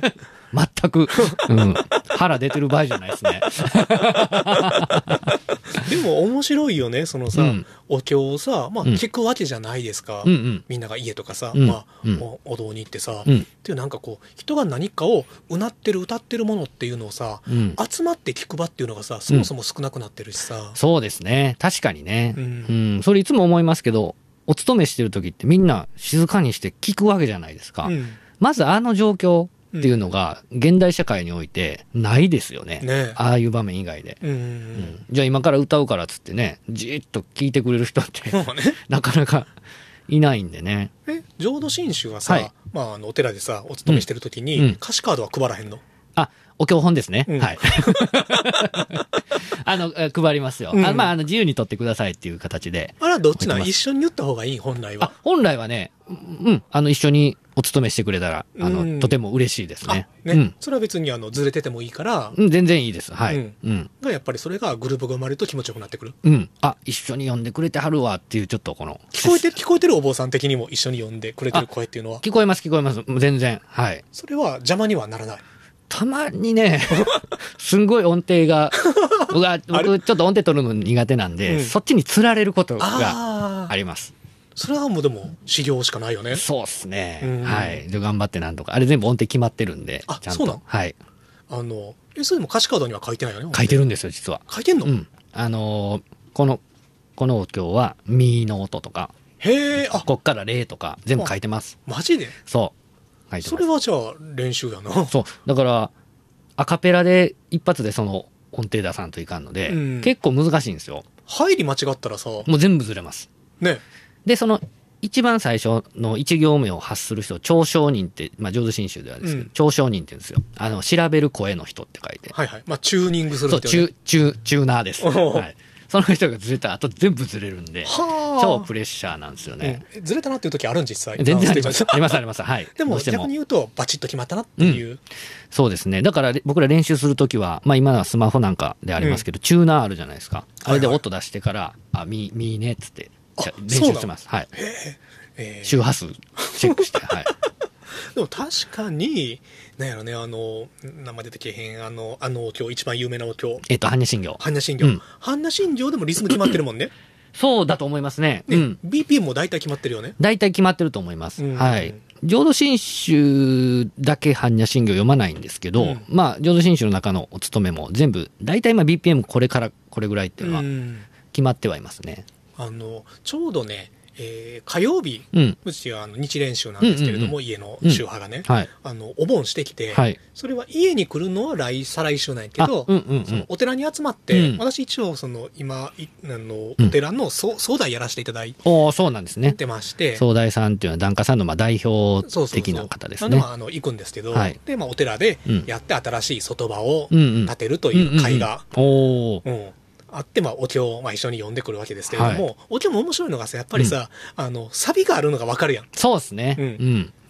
でこの間読んだお経が、まあ、うんどどんなお経なのかってちょっと不勉強でね、うんうんいまいちその日練習の中のお経を詳しくないんやけれども、んやっぱりサビに来たら、うんあのね、このお経はやばい、すごいから、マジでやばい、来るよ来るよ っていう、もう全てがこのありがたさと功徳に詰まってるみたいな、うんもうなんかこう大演談みたいなところ3回繰り返してよみたいえなさ。ー、それ EDM 的な あすいませでん。も、、はいや、ちょっとね、We Are the World ウ 感ィはアあーったザ、そっちの方ですね。うんはい。あの、We Are the 法みたいな。おーすべてが法、すべてが、ああ。なんか救い、すべてが功徳みたいな。さ詳しくないですけど、日蓮さんだったらやっぱ法華経なんですかね。法華経ですね。うんあの、法華経がやばいっていうイントロから始まってあ、ーうんうん、なってきて。あ、それに関しては浄土真宗もやっぱありますようん。昇進念仏芸っていう、まあ、アンセムがあるんですけども、 ああの、スタンダードかつアンセはムいはが。それ、親鸞上人っていう人が、うんえー、遥か昔に阿弥陀仏が私たちを救うと誓ってくれたと。で、その後、お釈迦さんがその阿弥陀仏の功徳を伝えてくれて、うんその後、7人の偉いお坊さん、七高僧っていうんですけど、はいはいその一人一人の名前をこう、プッシュしてって、うんこのこの人この人ってうん7人読み上げて、うん最後私の元に阿弥陀仏の救いが届いてるうおーみたいな おーめっちゃ上がるん ですよまあ言ったらさ、もうキャラクターがどんどん出てきて、そうそうそうそうおみんな行くぞ救いにみたいな感じ七で。高僧ってやばない ですかちょっとだってあの、セイントセイヤ感とか出てくるもんね。そうそうそうそうそううんちょっと上がるんですよねなるほどはいそうそうでもさ今やからさ、ちょっとこれ冗談っぽく言っちゃってるけども、はいこれが本当に昔々、あの、仏教の救いっていうのが、うんこうガチでシリアスな課題やったというか、うん望みやった時っていうのは、うん本当にこのお経でうん歌って出てくるこの音というかうん歌というか、そういうものがリアルな救いになる。本当にあのように、まあ今も本当ないと思うんやけど、うんうん本当にあの世の自分の死後の救いになるって考えた時にさ、うんもっと今よりもそのお経の価値っていうのが高かったわけやん。うんで本気でみんな歌って、うん繰り返しのところとかっていうのは、うんめちゃくちゃ上がったというか、うんうんなんだちょっとなんかねトランスぐらいになってたんやろなっていうのうは、ん、そうでしょう想像はね。できるよねうん、できるできる。今もね、やっぱり僕らも本山、まあ僕ら西本願寺ですけど、うんあの年に一回、宝厳校っていう親鸞上人のご命日うんの、えーまあ一年で一番うん大きい集まりがあるんですけど、はいお堂の中にすんごい人集まって、うんみんなで一斉にあおーアンセムをや歌うんですよ。はいもうその時やっぱりね、そういう気持ちになりますもん。うん、来ます来ます。でもさその「来る」っていう感じもさ、うんある種正しい感じなうんんようんね、うんやっぱりある程度体感的に何かそのなんかやばい感じっていう、そのやばさっていうのは、ね、昔から続いてる、うん体感できるうん。少し救いというかね悟りが体そう現でさすれてるようなねもの。まあ本当ににね、わかりやすい言葉で言うと、すごいね、宗教体験っていうか、うん非日常な空間になってますよね。うん。なるほど、うっん。ていうところで、うんえー全然関係ない本の紹介したいと思ういんます、関係ないんかい。 っ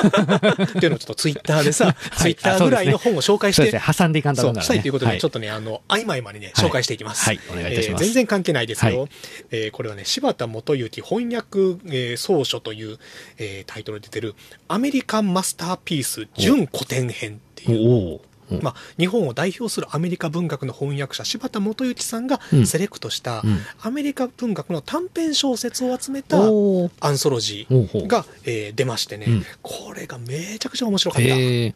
あのまあ、全て短編からやや、えー中編寄りのものもうんあるんですね。で、まあ、書いてるの は、例えばヘミングウェイとか、ああ、はい。えー F ・スコット・フィッツジェラルドとか、うんウィリアム・フォークナーとか、有名どころの人も、の短編も収められつつ、うんで、結構まあその辺は読んだことあったんやけれども、この短編でね、初めて読んだ短編で、うんめちゃくちゃもう引くぐらい面白いのがあって、へで、一個がね、まずね、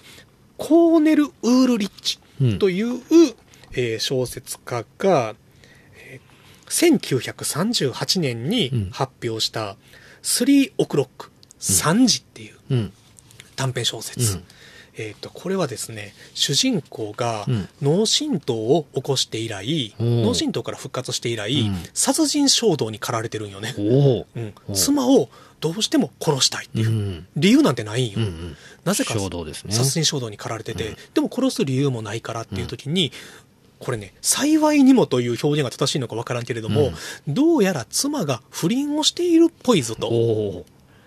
うんうんで、自分が仕事に行った隙に、うん不倫相手がどうやら来ているっぽいということを、うんえー感づいたうん主人公が、これはいい機会だと。うん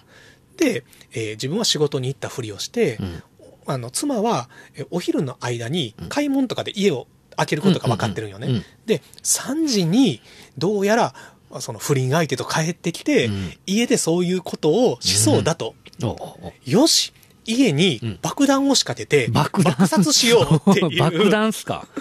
そうであの綿密に準備をして何日もかけて、うんちょっとずつ地下室に少しずつ少しずつ火薬を貯めていって、うんその日決行すると、うんでえ彼は時計職人なんよ、えーっと、その、ええー旦那旦那とかその旦那あはい殺人衝動に駆られてる男ははいはいはいはいはい時計職人で、うんだからあの目覚まし時計に再興して、うん次元爆弾を作るんよねすげえな。そうで、ちえー妻が行ってる隙にお昼間に帰ってきて職場から抜け出して、うんで地下室にその次元爆弾をセットするんですね、うんでこれ3時があったら、うんもうドカーンそうってうてんすごいワクワクしてるんよね、でここでねあのネタバレになるんで、うん詳しいことは控えますが、うんある運命のうんいたずらが起こって、おうその主人公が、うんなんと地下室に自分が爆弾を仕掛けたうん地下室にうん閉じ込められる羽目になって、ええさらに爆弾を解除できない状況にえー、作った本人が。作った本人がうん陥ってしまうと。おうてかまあ地下室に縛られてしまうんよね。うん。本当に運命のいたずらで。ええ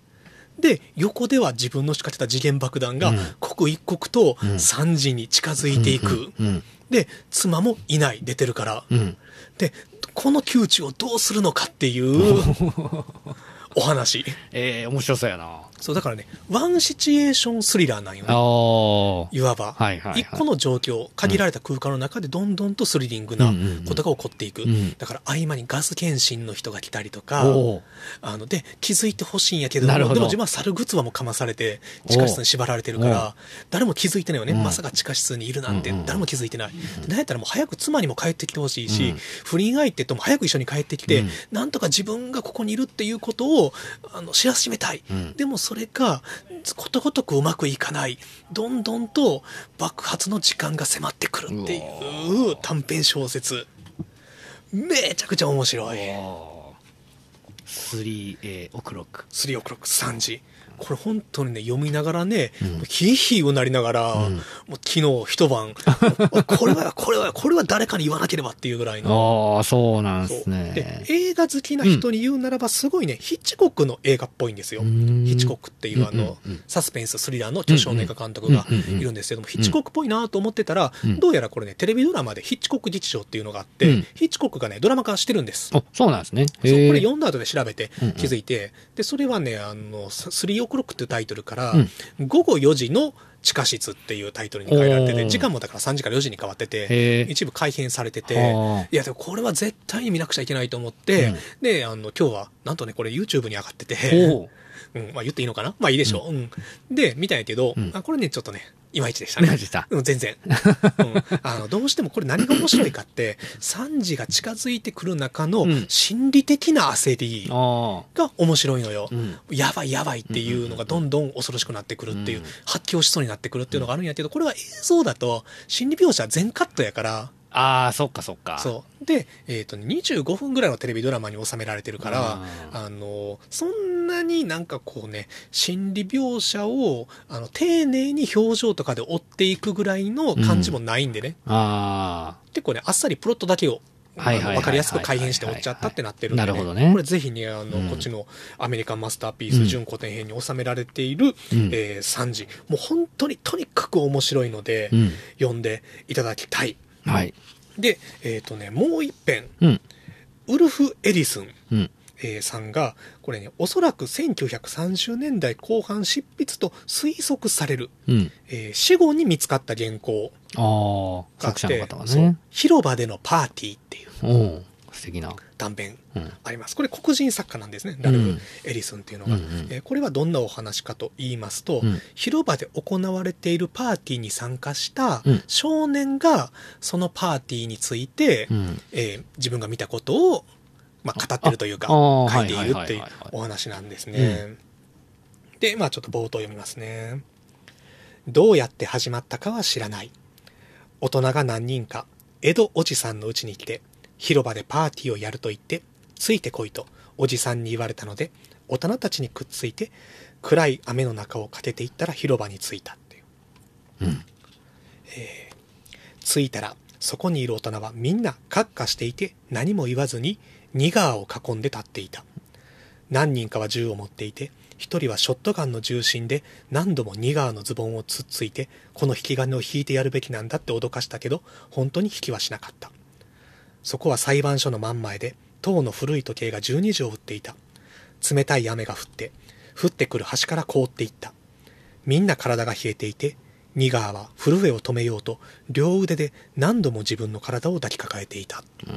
ていう冒頭から始まります。まあこれちょっとあの本文通りまあ不適切な表現があるんですけれども、まあ、えー当時のまあこういった小説ということで、んえーそのまま訳されていてそれを今朗読したんですけれども、うんだから広場でのパーティーって何かというとこの1930年代にうん白人のうん。大人たちが集まって広場に黒人をくくりつけてああ。火あぶりにするっていうええ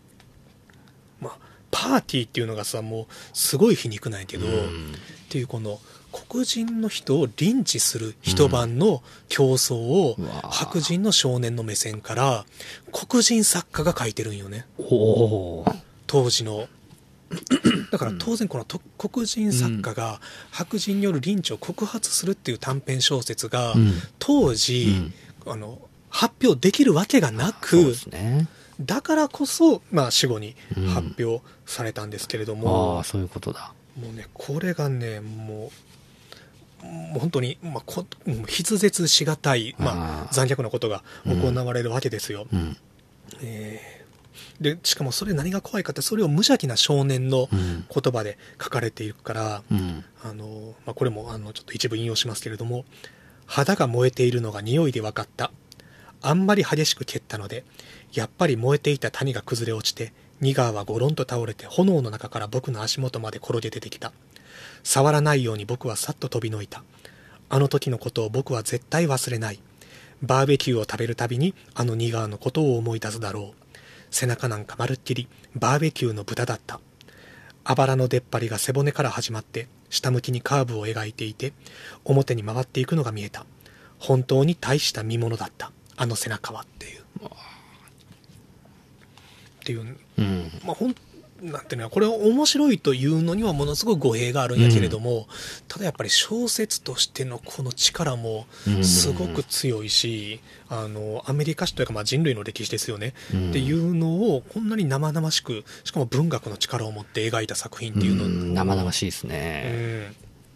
結構衝撃的なうん作品で、まあっていうね、結構だから幅広いものがうんうんうんあうんって、まあヘミングウェイの短編うんから、まあ、こう本当に面白い1930年代のスリラーからもう面白いしかないうんやつからこうしたね、まあ、なんていうか、まあ、アメリカ史のうん闇の部分、うん。でただこれがさやっぱアメリカって野蛮な国なんだなっていうのじゃなくてさ、うんうん同時期日本で何があったかっていうと、まあ、少し時代はずれるけれどもさ、うん関東大震災のうん虐殺があって、うんまあ、今年はね関東大震災100年の節目であって、実際その日本で行われた関東大震災の朝鮮人虐殺っていうのは、うん結構ねいろんな資料に未だに残ってて、うん同じように生々しい証言っていうのがうんこれは一応のフィクションやけど、んそっちはノンフィクションとして残されてて、それを読むとねもう残虐さがこの日じゃないっていう、っていうのをどうしてもやっぱりね想起させられるようなものでもありつつ、うんえーアメリカンマスターピース純古典兵アメリカ合衆国で書かれた短編小説その名作中の名作をうん選ぶという、全12編収録の一冊、お手に取っていただければはい良いのではないでしょうか、はいということで番組はお盆特集に戻ります。はい、戻ります。はい。ねっていうそうですね。ううんん。はい。皆様のご家庭はどんなお盆をお迎えするんでしょうかそうですね。島ちゃんのとこはどんな感じなんですかうちはだから、えー15日かな16日かな、うんうん日蓮宗のお世話になってるお坊さんが来てくれて、まあ、毎年、うん。えーうちはだから一昨年に親父が亡くなってるんうんうで、んまあ、その親父と、まうあ、ん先祖代々の、うんうんえーえーまあご祈祷にうんうんうん来てくださいまうすね。ーん。あれモリシーのお寺に来る人っていうのは、うんだからお寺に来るんと家に来るって何か違いがある、あのーちょっと特殊なんですけど、うんお宅参りのところは、まあ、昔からの檀家さんっていうのかな、が多いんですけど本堂に来る人ってうちちょっと特殊で合同法要っていうのをやってるんですよ、はいはい。いわゆる、まあ、浄土真宗では永代供養って言わ言わないんですけども、合同のお墓、うんまあ、最近はあの樹木葬とか、はいはい。あのーありますよね、納形骨もね堂とかいろいろ、あのーそういうさまざまなお墓ありますけど、ううんちもまあ合同墓っていう形のものがあって、うんそこに納骨されてる方うん。で、えっと、まあ、選べるんですけども、今後のお勤めが、えー含まれてますよっていううんものもあるんですよ。うん。で、その方向けの合同のお盆の法要が、さっき言った、えー、10今年12、13、14、15かな。うん。はい、4日間にかけて、私がお勤めずっなとるほど報道でしてるんで、えー参加される方は、どこかで来てくださいね、みたいな、うんそう、そういう仕組みですね。ちょっと特殊ですけど。で合同葬になると、はい。合同葬というか、まあ、永代供養される方もさ、はいはい墓じまいされる方もう今ん多いじゃないですか。はい墓じまいをするとさ、うん。もう仏壇もしまうのまあ必ずしもセットではないんですけど傾向として。うんやっぱり多いかなううんんそもそも墓じまいをされる理由っていうのが、その今我々の世代的にも、うんお子さんがもう東京にいてるとかね、ああ、なるほど。うん、特に和歌山この地方とかで、うんうん多いよね。多いですけどもそもそももうお墓が管理できないと、うん現実的に。で特に今の、えーまあ、言ったら僕らのお父さんお母さん世代ですか、うんもう子供たちにこのお墓をえー引き継がせるのは難しいかうら、ん自分たちの代で何とかしたいと。おおなるほどね。そういう理由からお墓を閉めて、うんしかしまあお墓の中に先祖代々のお骨は納められてて、それはどこかに納めないといけないんですうよ、ん法律で。あ、そうなんや。そうなんですよ。勝手に例えば庭とかに埋めることはできないんですよ。あ、そうやんね。はい一応、まあ、お骨になってても、うん遺体は遺体やから、そうですね。うんあかの、勝手に土葬しちゃいけないみたはいいな感じ、、あの犯罪になりますね。あーはい、なので必ずどこかにあの指定されたところに収めないといけないその選択肢が海洋散骨であったりとか、うんえー樹木葬であったりとか、うんまあ、合同のお墓とかさまざま今パターンい位牌もダメな。えダメです、位牌もダメな、はい、一応。全全然ダメですあ、はいそうなんや。はい骨とかご遺体のまんまがあかんっていうのはわかるけど、ダメですはい位牌もダメですそうなんですね。そうです。ねまあ要はあの、死体遺棄になりますああ、はい、事。件性として捉えられる可能性もあるんで、必ずお骨、うんまあ、位牌ってまあお骨なんですよね、はいうんお骨はどっかになるほど。収めないといけないと、うんまあその海洋散骨っていうのは基本的にそのちゃんとした業者さんを通して許可を取って、このエリアだったら散骨していいですよっていでうもなんか海に行ったらもうどっかわからんくなるのにね。そうなので自分で勝手に海に撒いたらさ犯罪になります んでまあダメですよ、そうやけどさはい、決ま決まってる海に巻いたところで、はいあのあまあまあまあはいねハワイの海まで流れ着く可能性も、はいまあそれはねありますけども、ううんんまあまあその環境のとことかも配慮しまあてな確のかかに、な、まあ、はいい、印象もさ、うんあるやろうしね、うんうんうんうんうんなんか海が墓地になってるみたいなところを快く思わない近隣の人はもちろんいるやろうしね。そうですね。まあその、えっと、一つの選択肢として、うちの場合はその合同のお墓、まあはいはい合同の納骨室があって、どこかでお墓じまいされて、えー中のお骨をうちに、まあ、うんおまあ、お引っ越しですようね、んされるっていう方が、まあ多いんですよ。で、そうなると、よくあるのが、お家にお仏壇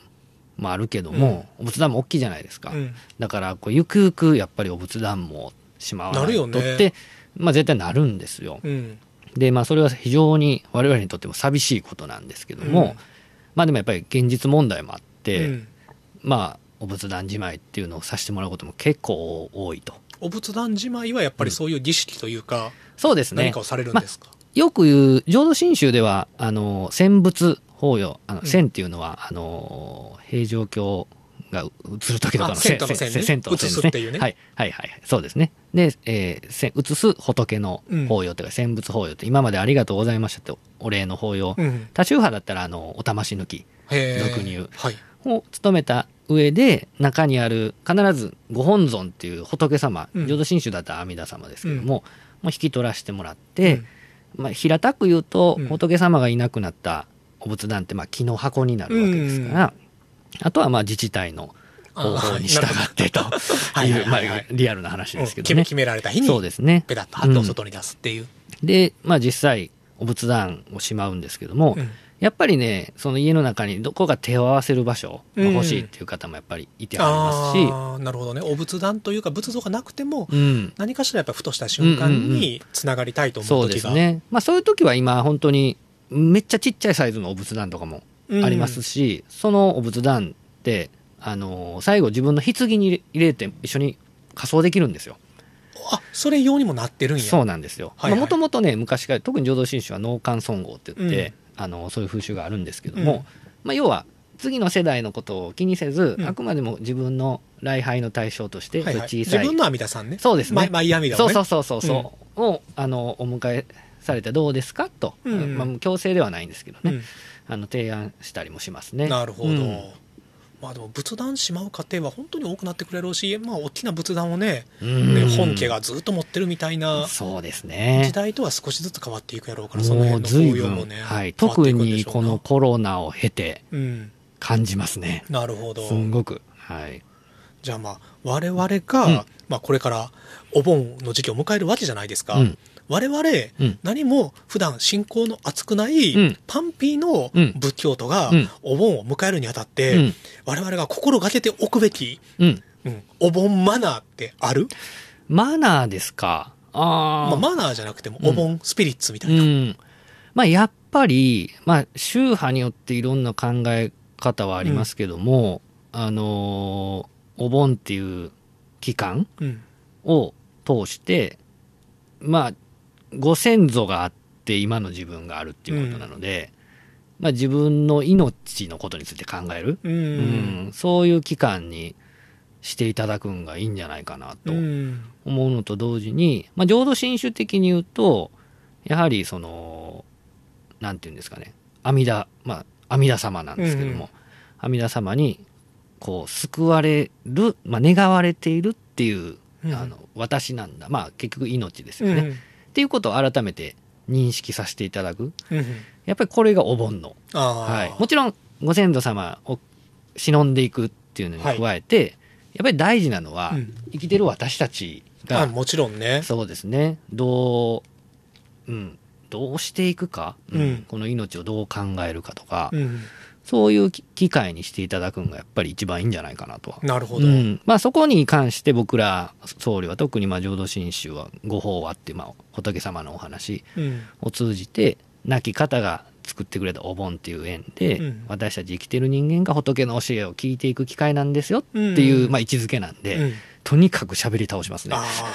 まあいつもですけど、うんはい。それに対してはその時だからこその MC をね、そうですね。練っていくわけですもんね。うん、そうですね。まあ、お盆セット。うん 今年のお盆セットの出来はどうですかちょっと今まだ寝てる途中なんですけども、神に書いて起こすん。いや、もう頭の中で全部考えます。あーはい。僕の場合ですけどね。ううんん。で、やっぱり回数重ねていく間に仕上がっていくっていうのは、まあでもこれいろんなスタイルあると思います。うんはい。どうなんですかね皆さんはご実家帰られる方も多いかもしれないし、うんうん。どうなんでみんな、まあそうやね。まあ、最寄りのお寺でうんお盆を体験しようかなと思ったら、多分どこのお寺もうん。やってるところやったらフラッと受け入れてくれるよね。そうですね、そうですね。ね。あのー全体向けの法要っていうんですか、うんなんていうか、どなた様でもみイベたンいトとなしてやってるとか。法要やってるところもあると思うんで。ね、はいなん。かさ、最近やったら写経をやってるお寺とかも多いやん。うんうんうん、ありますあります、ね、あんな感じでね、うんお盆にちょっとうん座って、うんまあ、畳敷きの広い部屋でさ、うんまあ、軽くお経法話をうんふらっと聞いてみようかなっていうのもありかもしれないですね。ありですよ特に、うまあちょっと浄土真宗本願寺派しか僕は分からないんであれですけど、うんそれこそ京都本願寺東京だったら築地本願寺あメインステージあるとこやね。そうですねあの ーガチのグリーンステージ組まれてるとこやね。そうそうそうそう あのお盆の法要どなた様でも、はいはあいのはい参。加できるのもありますしどあうんだなとろこう行っても別に勧誘されたりせえへんよね。全く、ないはい、ゼロよねゼロですね、はいあのちゃんちゃんとした、いわゆる昔からある宗派のところは、うんそのね、新興宗教 は分からんけれども、昔からあるいわゆる日蓮宗とか浄土宗とうんうかん浄土真宗とはいか、その辺はね、勧誘されることもななくいですね、はいで、ま、特に我々京都西本願寺本山ですけども、は毎日法話してるんですよ。うん観光客めっちゃ来るやろうしね。うん、あとはあの境内の案内とかいはいしてくれるんで、うんすごくいいですうんよ。ううんんだからさ、最近全然関係ないけど、まあ、全然関係ないことはない、関係ある話。あのさ、えーっと、まあ、常に公言してるんやけど、うんまあ、あの、私嫌いなものっていうのがありまして、もうはいはいはい何が嫌いかというとね、街づくりが嫌いなんですよ。はいでさ、はい最近さ、あのはい街づくりってさ、何かというと街の中にさ、みんなが集まれるコミュニティの場を作ろうみたいなはいはいさは、いことを言うわけ。うん一時期それがやたら本屋やったんよね。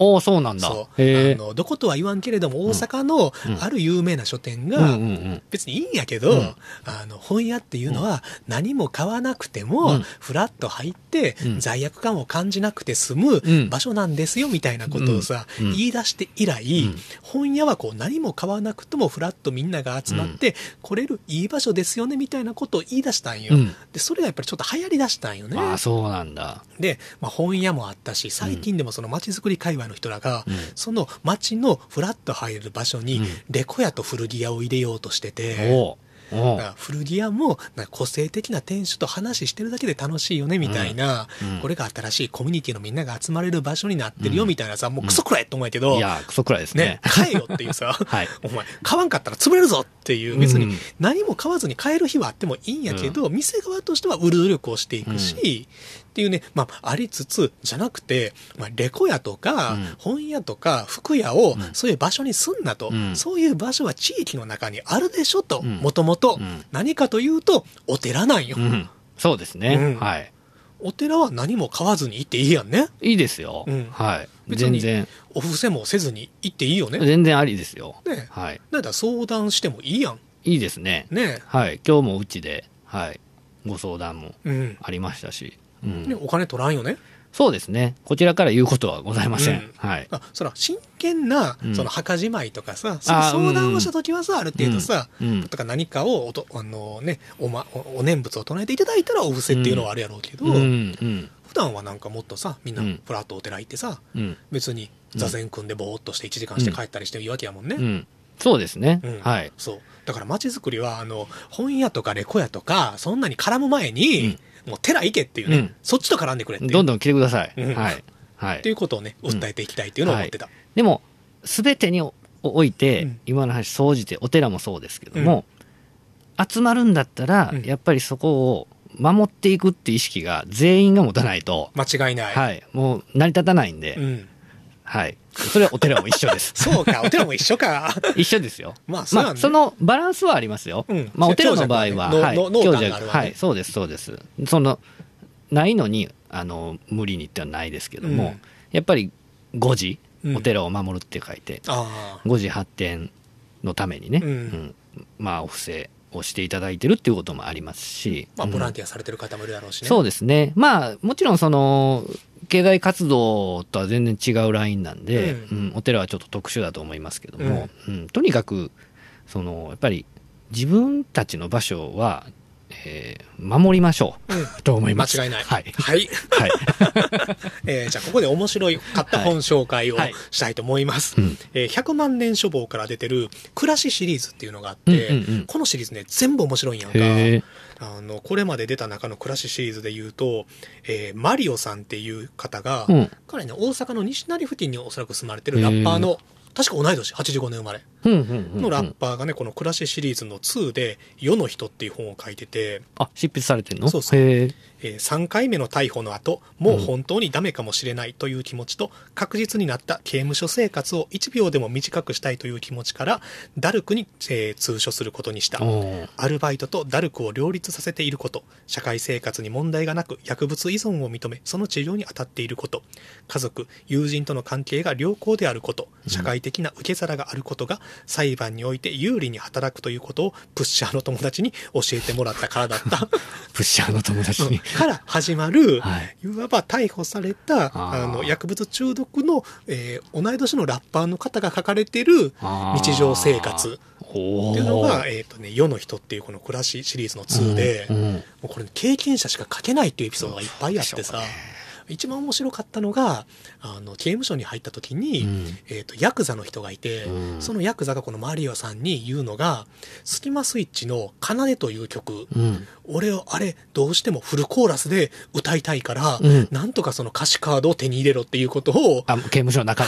にいながらね そう、言ってくるってエピソードとかさ、ヤクザが奏を歌いたいっていうの はさ、もうフィクションだったら掛け合いやん。書けないですねもう で、マジで面白いなと、えー思ってたら、うんこの間、あの、店にうん、おじさんが入ってきて、うんあの、まあ、えー50手前ぐらいかな、うんイヤホンで音楽聴きながら店に入ってきてんけど、うんうんうんイヤホンが明らかにスマホから外れてて、ガンガン携帯 から音鳴ってて、で、たまたま他のお客さんおらんかったから、あうんうんもうあえて注意するのまあもまあままああいいかなと思ったんやけど、それがスキマスイッチの奏ででした。あれアンセムめっちゃ面白いなと思ったらそれが2で、これはその暮らしシリーズの第4弾です。えー、先坂クジラさんという、うんえー20代の90年代生まれの詩人で国語教室言葉社代表の方が書かれているエッセイ、うんえー夫婦間における愛の適用っていう。あー染みますねねえこれちょっとね初めだけ軽く朗はい読させていただきます、気になる気になるえー先に断っておくけれどもこれから書くことは断じて暗喩ではないいくら私が詩人だからといって全部の言葉に福意があると思ったら大間違いいやむしろ詩人だからこそ書かれた言葉を言葉の意味そのままに受け取ることの重要性を訴えたい常識社会的な文脈暗黙の了解クソくらえ馬と書いてあったらそこには馬がいて愛と書いてあったらそこには愛がある愛が何かは分からなくともひとまず愛なるものが現実にあると仮定するそのような素直さを持って初めて詩が読めてくるものじゃないか深い意味を読み取ろうとすればするほど意味そのものからは遠く離れてしまうそんな痛い思いは日頃のコミュニケーションだけで十分でしょうここまで前置きをすれば大丈夫だろうそれでは聞いてください夫の下手なマッサージでもっと気持ちよくなりたい 素敵よね素敵ですねそうだからこれを夫婦間における愛の適温ということで、うお結婚してはって、んうん夫さんはすごいマッサージをしてくれるんやけど、うんうん強すぎて気持ちよくないんよね、うんうんうんでも本人はそれが愛だと思ってるうんこの微妙なすれ違いについて、うんあの一生書かれてるんよねうんあ一冊書かれてるわあけです一ね一生分一生あ分初一章めの第一一生章ねはいそうはだいからこれがそのちょうどいい適温を探したいっていううんところで、うんでもねこれがねすごくいい話になってくるのが、うん言うたらすれ違ってるわけ、うん夫は愛を持ってやってあげたい、うんうんで愛は感じる、でも痛くて気持ちよくなれない、もっと気持ちよくなりたいこのそごをどうすればいいのかっていう時、うんうんある日ね、えー夫の運転する車に乗りながら、うん私は菓子パンを食べていたうん初めて食べるパンでクリームが挟まっていてなかなか美味しいいいねいいね夫にもあげようと思った瞬間に夫が何か話しかけてきたのだったが一度動き出した私の動作は止まらずちょうど夫の口を塞ぐ形でパンを押し込んでしまったしばし遅れて「あ今話を聞きたくなくて止めたみたいになっていなかったかな」と焦るあ、ごめん。悪気ないよ。美味しかったから。食べさせてあげたかっただけで。慌てて謝っている間に、夫はゆっくりとパンを噛んで飲み込み答えた。オッケー。愛情だけ受け取るね。その言葉の軽さに、今日疲れたような思いがした。さらっと言っているけれども、いつでもそれができるのなら、どんなにいいことか。そうだな。そうしよう。愛情だけを受け取ってみようか。私はそのことでしばらく感心していたのだが夫には何のことだかあまり分かっていないようだったパンは最後まで美味しかった今日も夫がマッサージしてあげようかと声をかけてくるって、まっすぐ落ちじゃないですかうんすごい良くない、いいですうねん、まあこれあのこれ OK 愛情だけ受け取るねっていう一生うーんみたいな形で、うん夫婦間のお互い愛はある、でもそれがすれ違ってしまう、うんそれは日常生活のいろんなところに現れていて、うん例えばだけれども夫は家のカレーが好き、うんえークジラさんはスパイスカレーが好き、うっんていう中でお互い好きなカレーが違う中で、うんうんじゃあでしかも夫はスパイスカレーが苦手もうクジラさんは家のカレーの良さがわからない、うん中で2人でじゃあベストなうちのカレーを模索するエピソードであったりあー素敵じゃだないとですかか、うんでたとあとは夫の家族との距離の取りうん方、うんうんうんあとは自分のお母さんとの距離の取り方、うんうんうんうんさらに言うとまたある時は自分の体との距離の取り方、ああやっぱりあ僕とかがあねったりねこの本のタイトルをね、うん見た瞬間にちょっと仏教的だなと思いましたね。そうでねちょっとそうだなと思ったからうん森島さんの回で紹介しようかなと思っ なるたほとどころもあるよはいその心はそのここはやっぱりね、あのー仏教で、 うまく返せないです けど、あの仏教で、あのーやっぱり人との距離感うんをすごく言うんですよね。う、うん結局、バランス、うん距離、あの、距離をつ詰めれば詰めるほど、うんまた苦しむ羽目にもなるし、うんその、ちょっとうまく言語化できないですけども、うんすごくそれをさ、まあ、最近結構自分も距離をテーマにしてるんで、はいはいなんかすごくすごくそれを感じました。うん、あとさ「ごめんねハイジニーナちゃん」っていうショートがあってうん9月のある晴れた昼ハイジニーナにしたうんそんなこじゃれた統制風の言い方では何のことかわからず、どこの少女かと思われた方もあるかもしれない。もっとありたい体に言おう。陰部の手をみんな剃った。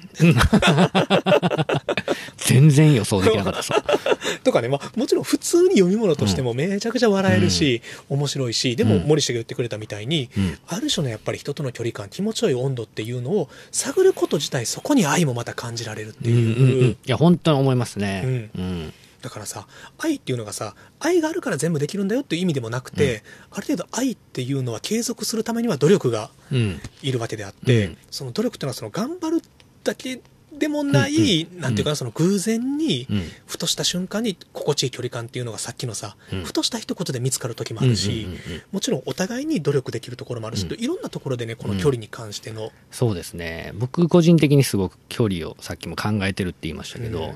やっぱり人間ってこのね、なあなあになるとね、うん当たり前になってくるんですようんね。その当たり前になった時に、やっぱり感謝の気持ちを忘れて、うんなんというかね、嫌な距離感になるんですよね。うんだから、いい距離感を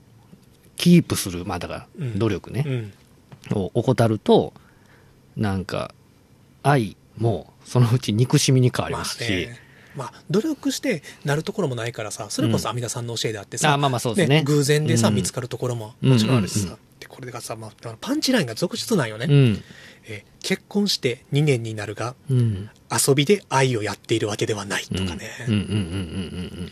さすが詩人だけあってさ、うんね言葉のそのいいところでねパンチライン掘り込んうでんきたりするこれすごい、まあ、このシリーズ全ておすすめなんですけれども面白い高坂クジラさん夫婦間における愛の適温、うんぜひ読んでいただきたいですね。ぜひぜひぜひはいはいね、ということで、今週もなかなかの長丁場に、はいなってしまいました。ありがとうございました。ありがとうございまますこちらこそす。また、ちょっとまた、ちょこちょこ遊びに来てよ。えもちろんですもちろんはい、ねはいということで、じゃあ、今週の、うんえいつものようにーははいい、 エンディングいきまはす。ーいはい、えーエンディングは、えっ、とね、今月のうん8月の20日、20日、日曜日、お盆明けですねあ、お盆も明けた後に、久方ぶりのワンマンライブが本屋プラグであります。はいカーニ高専。はいえー、カニ高専の、えーまあ、代表曲ですね「晩秋平野に、えー、黄砂が降る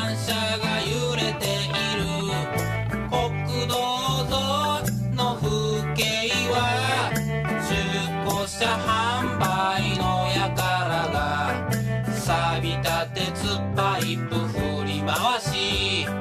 朝からよさこいの節回し晩秋」もうこの、国道沿いの中古車販売の人たちがあの振り回してるっていうのがマジでゴルフボールを振り回してたビッグモーターの話やなっていうのがホットな話題ですね今ちょっと思いましたね。